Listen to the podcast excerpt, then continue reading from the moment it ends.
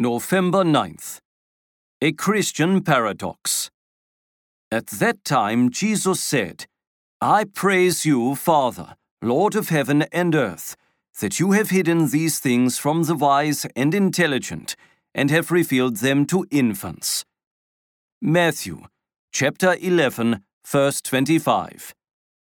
Thomas Hochstetter, European Bible Training Center, Germany. In God's economy, there exists a number of paradoxical realities.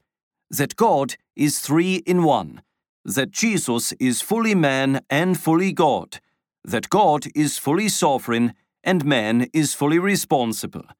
To our limited understanding and experience, these things seem to contradict each other, but in reality, they do not.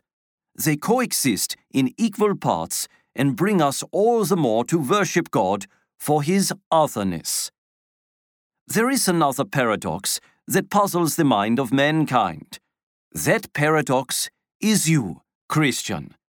The world tends to value the rich, the mighty, the influencers, the famous, the intellectual, the beautiful, and the successful. In short, the free thinkers and the independent. But that is not how God thinks and works. Jesus lets us know that those who will hear him and be saved are not the ones this world would have picked.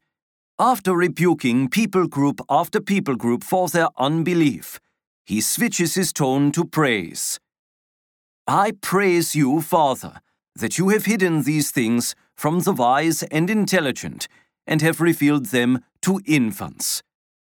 Jesus does not contrast the wise and the stupid. He contrasts the godless and the God fearing. The God fearing are like infants, in that they are dependent on a higher mind. The wise and pompous of this world do not reckon with God, because they think themselves as self sufficient and independent, relying on their sin tainted understanding. Next time someone suggests that your dependence on God is weakness, know that Jesus praises his Father for you.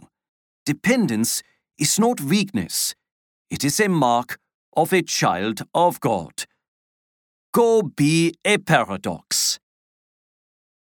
Thank you for listening to Declaring His Glory Among the Nations, daily scripture meditations from pastors around the world. This show is from the Masters Academy International. If you like this podcast, please subscribe and leave a review on your favorite podcast app. The Masters Academy International is committed to fulfilling the Great Commission by training Indigenous church leaders worldwide.